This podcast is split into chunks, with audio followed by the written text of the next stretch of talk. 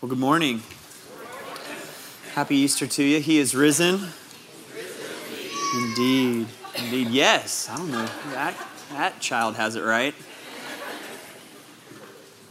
Uh, this morning, in each of our, our services so far, I've stood in the back and we've sung that middle song there uh, of this second set. And in the bridge, the words are The ground began to shake, the stone was rolled away, his perfect love could not be overcome. Now, death, where is your sting? Our resurrected king has rendered you defeated. That's what this morning is all about. This morning is about celebrating the fact that sin and death and an eternity separated from God has been conquered by Jesus. And this morning, I, or actually late last night, I exchanged some text with Drew Matthews and our team that's over in Western Asia, um, just saying that I was praying for them this morning, and he sent me a message back that said that they had the opportunity to gather together with uh, 30 local individuals there in Western Asia and celebrate the resurrection. And that they did that in the midst of threats, vocal, verbalized, posted threats from ISIS that anyone who gathered for that purpose uh, would be punished. And yet, 30 local individuals in the face of that kind of intimidation gathered together to celebrate the resurrection of Jesus Christ. And that is the most beautiful thing that I can think of. I woke up this morning and saw that it was raining and that it might snow, and I feared that the weather would stop us from gathering to celebrate the resurrection of Jesus Christ, and ISIS could not stop 30 individuals in Western Asia from gathering to celebrate. This morning, that's what we want to do. We want to just take a minute to celebrate what it is exactly that the resurrection means for us. And normally, uh, when we talk about holidays that center on Jesus and celebrating, we think of Christmas and presents. And, you know, if you've got children, that that Christmas Eve is like tangible, palpable. You can feel it kind of excitement in your house. And if your house is anything like mine was growing up, then you've got to set these like, we don't wake up before fill in the blank o'clock in order to go downstairs. And there's some critical age where the time gets earlier and earlier and earlier and all of a sudden it's like we don't get up before 5.30 to go downstairs and, and look at gifts. That's what we celebrate on christmas. Gifts. The gift of jesus christ god in flesh born into the world and we celebrate his presence. Well easter is the opposite. We celebrate absence at easter. On christmas we celebrate the presence of Jesus Christ. On Christmas, we celebrate the fact that there was Jesus in flesh in the manger. On Easter, we celebrate the fact that you, they ran to the tomb and he was not there. On Easter, we wake up and rejoice that the tomb was empty. You can think about the gospel in three locations the work of Jesus in three locations that he laid in the manger humbly, that he hung on the cross willingly, and that he walked out of the tomb triumphantly. But you have to have all three. We make a really big deal out of Christmas, and rightfully so. It's wonderful to be able to celebrate the presence of Jesus here on earth, but we ought to make a really big deal out of Easter because Easter changed eternity. Easter closed the loop on the gospel if you will. And so this morning, that's what we're going to celebrate.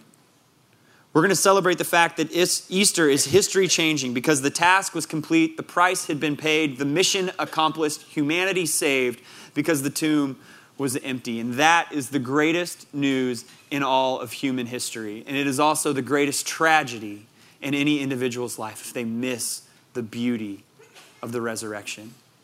So, what we're going to do is we're just going to look at a few uh, truths, a few realities, if you will, about the resurrection. But the first is about the cross, and that's that Jesus' sacrifice was sufficient on the cross.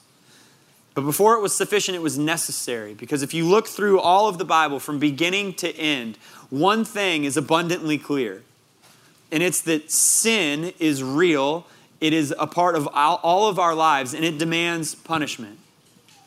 From beginning to end, the Bible makes very, very clear that the wages of sin is death. And when the Bible talks about sin, it's not primarily talking about your behavior. We get our feathers ruffled because we think when somebody stands up to talk about sin, they're just talking about the things that we do or we don't do. When the Bible talks about sin, it's talking about a condition of the human heart. It's talking about the fact that at our very, very core, we are deeply flawed individuals. Our motivations, our thought processes, why we do things, how we do things stands in stark contrast to God. That's what sin is. And the Bible says that the wages for that are death. And so, all throughout the Bible, in the Old Testament, there's this system of sacrifices. In the New Testament, we see the ultimate sacrifice of Jesus Christ once and for all for the sins of all people. He was perfect and sinless and holy and unblemished, and yet he went to the cross willingly on our behalf to die. And he is sufficient as a Savior because he did so though he was perfectly sinless. Because of that, his sacrifice is sufficient to pay the price for all sin, for all people, for all time in all of the world. But the story of Jesus doesn't stop at the cross. In fact, Paul goes so far as to say in 2 Corinthians 15 that if Christ had not been raised, then your faith is futile and you are still in your sins. He doesn't say that if Christ had not died, then your faith is futile and you are still in your sins. He says that if Christ had not been raised, it is the gospel that gets wrapped up in the resurrection. And I think as Christians, we don't talk about it enough. We make a really big deal out of Jesus on the cross, and we absolutely should, but we don't quite make a big enough deal out of an empty tomb.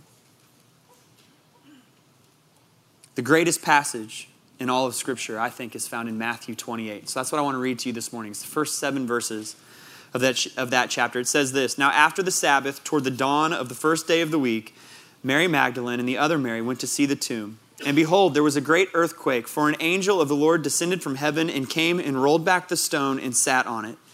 His appearance was like lightning, and his clothing white as snow. And for fear of him, the guards trembled and became like dead men. But the angel said to the woman, Do not be afraid, for I know that you seek Jesus who is crucified. He is not here, for he has risen, as he said. Then go quickly and tell the disciples that he is risen from the dead, and behold, he is going before you to Galilee. There you will see him. See, I have told you. I think the two greatest sentences ever uttered in all of human history are Do not be afraid, for I know that you seek Jesus Christ who was crucified. He is not here, for he has risen, as he said.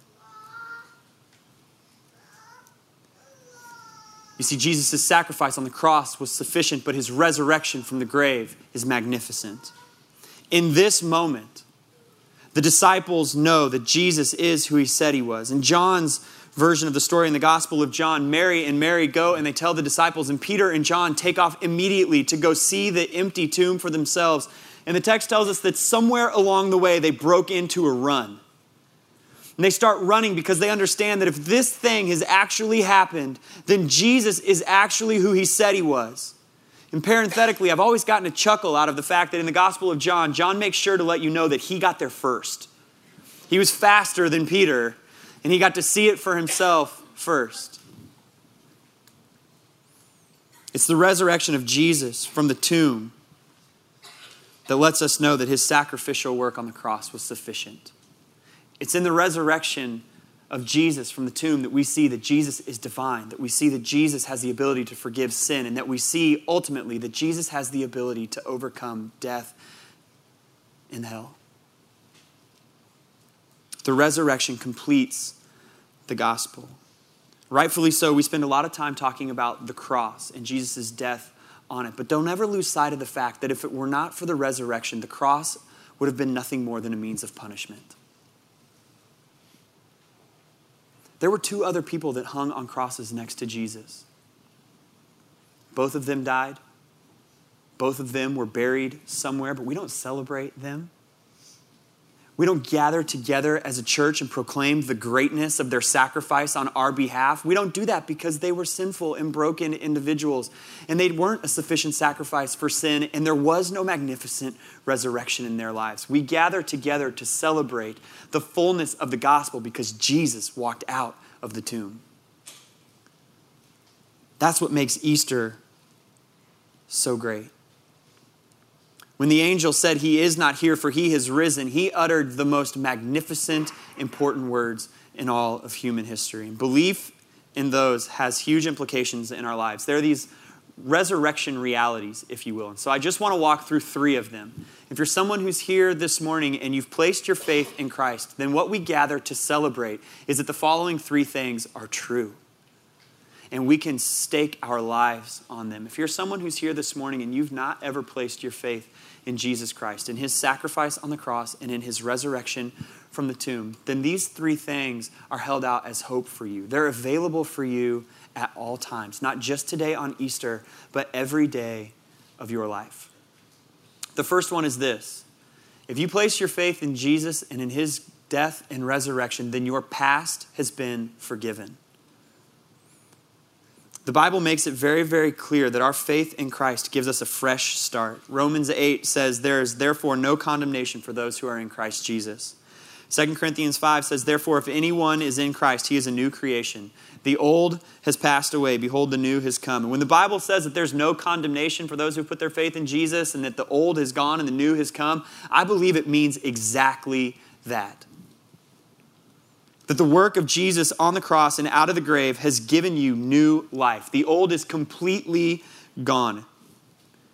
It's not just that if you place your faith in Jesus, then God accepts you as some sort of damaged goods, or He looks on you reluctantly and says, Okay, I guess I have to let you into my presence. No, if you've placed your faith in Jesus, then one of the realities of the resurrection is that you are brand new and you will come to a moment in your life when you die or when Jesus returns, and you will stand before a holy and righteous God, and He will look on you and see the work of Christ and welcome you into His arms with joy because you are new and your past has been completely forgiven.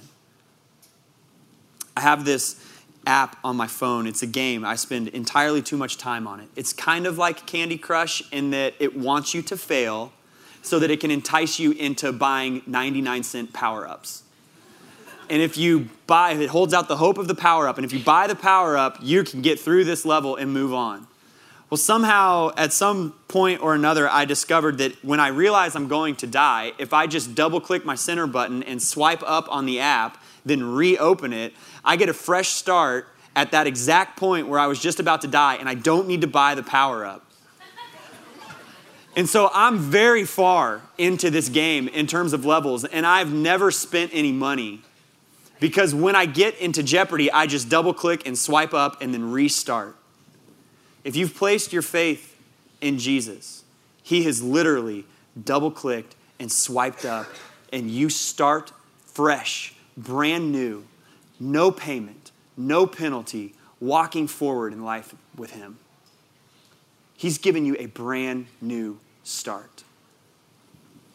But I want to push this even one step further because I want to make sure that we get straight that his sacrifice is sufficient and his resurrection is meaningful for everyone. There's not a person on the face of this, planet who's beyond the scope of Jesus' saving work. There is not an action so bad that Jesus cannot save you. There's not a person so sinful that they are beyond the scope or reach of his love and his work. Hebrews 7:25 says that he is able to save completely those who draw near to him. There is no limit.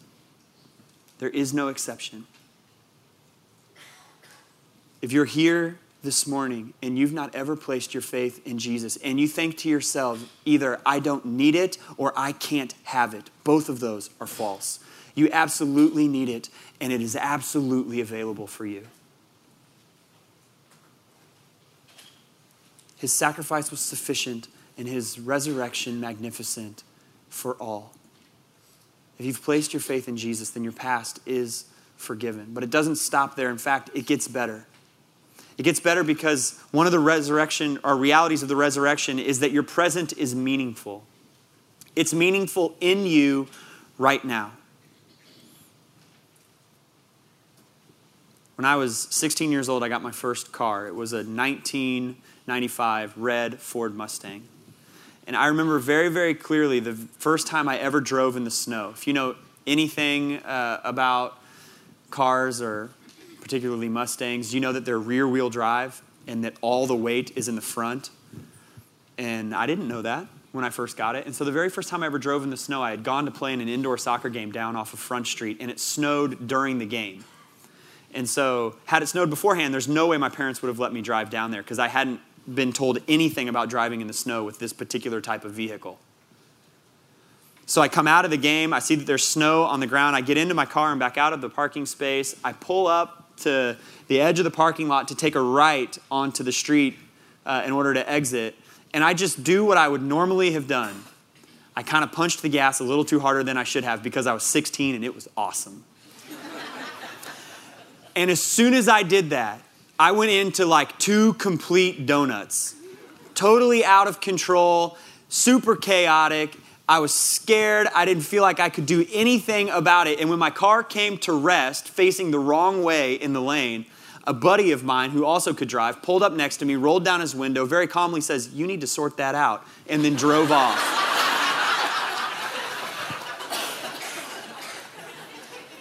there will be moments in every single person's life where they feel out of control, helpless, chaotic, scared. Those moments will arrive for each and every one of us. And one of the realities of the resurrection is that even those are meaningful. In Ephesians 1, Paul prays that we would begin to understand how incredibly great God's power is to help those who believe in Him. In another place, we're told that our present circumstances are working to achieve in us a glory that far outweighs whatever difficulties we might run across. That's not to minimize the reality and difficulty and challenges of life. It's not to gloss over or try to put a bow on the pain that you might experience at various points in your life, but it is to drive home the fact that one of the realities of the resurrection of Jesus Christ is that there is help available to those who have put their faith in him. There's meaning to your present circumstances if you've placed your faith in Jesus. You see, God is working to mold you into the image of Christ, and He's working to do that a pur- uh, for a purpose because not only are your present circumstances meaningful in you, they're also meaningful in the world around you. Jesus had one purpose for his entire life he came to save. And he was laser focused on it the entire time he walked the earth. Whether he was hanging out with the disciples, his friends, or hanging on the cross, he had one desire and one desire only, and that was to save.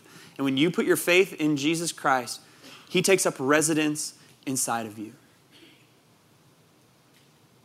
That means that just as he lived on this earth with one purpose, and that was to save, that means that that power now lives in you and has one purpose, and that's to make the gospel known so that others might be saved. Galatians 2:20 says it is no longer I who live, but Christ who lives in me. Thanks to the resurrection, thanks to the empty tomb, your present is meaningful both in you, conforming you into the image of Christ, and around you, in that God wants to draw people to himself through your circumstances and through your life. But that's not all, because it still gets one step better. If you've placed your faith in Jesus, then your past is forgiven, your present is meaningful, but it also means that your future is guaranteed. It's guaranteed in an eternity in the presence of God. It's guaranteed in heaven, in His presence, where there's no more sin, no more pain, no more tears, just perfect, unbroken, eternal relationship with God. And that's available only through Jesus. There is no other means available, but there's also no other means necessary. His work on the cross and out of the grave guarantees the future of those who place their faith in Him. It doesn't mean that from now until that moment everything is going to be great. It doesn't mean that from now until that moment there won't be challenges or difficulty. It just means that your future in heaven for all of eternity is guaranteed if you place your faith in Christ. His sufficient sacrifice and magnificent resurrection are all you need. As a believer, as someone who places their faith in Christ, resurrection realities are everyday realities. If you're someone who's here this morning and you've not ever placed your faith in Christ and in his work on the cross and out of the tomb, resurrection realities are everyday realities. They are held out for you every day for all of your life, that you might place your faith in them and have your past forgiven, your present given meaning, and your future guaranteed. If you're someone who has placed your faith in Jesus, we ought to wake up every single day and remind ourselves of the two greatest sentences that have ever been spoken. Do not be afraid, for I know that you came to seek Jesus Christ who was crucified. He is not here, for he has risen. He has risen, and it means your past has been forgiven. He has risen, and it means your present is meaningful. He has risen, and it means your future is guaranteed. If you're a believer in Jesus Christ, we come together and we celebrate because of that. If you're a believer in Jesus Christ, then we sing triumphantly. The ground began to shake, the stone was rolled away. His perfect love could not be overcome. Now, death, where is your sting? Our resurrected King has rendered you defeated. We celebrate that. There is no greater news in all of history. Past, present, future. It's the power of the resurrection, available every day for all who would put their faith in Jesus, held out for all those who have not. If you've placed your faith in Christ, then we celebrate today that our past has been forgiven. If you've placed your faith in Christ, we celebrate today that our present is meaningful and that our future is guaranteed. If you have not placed your faith in Jesus Christ, Today, there's an opportunity to have your past forgiven, your present given meaning, and your future guaranteed. We're going to close this morning by singing one more song. The words of this song say the following There is power in his name, for the stone was rolled away. Mighty Savior, lifted high, King forever, Jesus Christ, crowned in glory, raised to life. The same power lives in us. The grave could not contain the power of your name. Death you overcame once and for all. It's the power of a sufficient sacrifice, yes, but it's the power of a magnificent resurrection. That's why we gather this morning and we triumphantly declare that He is risen. You can stand up. We're going to sing together.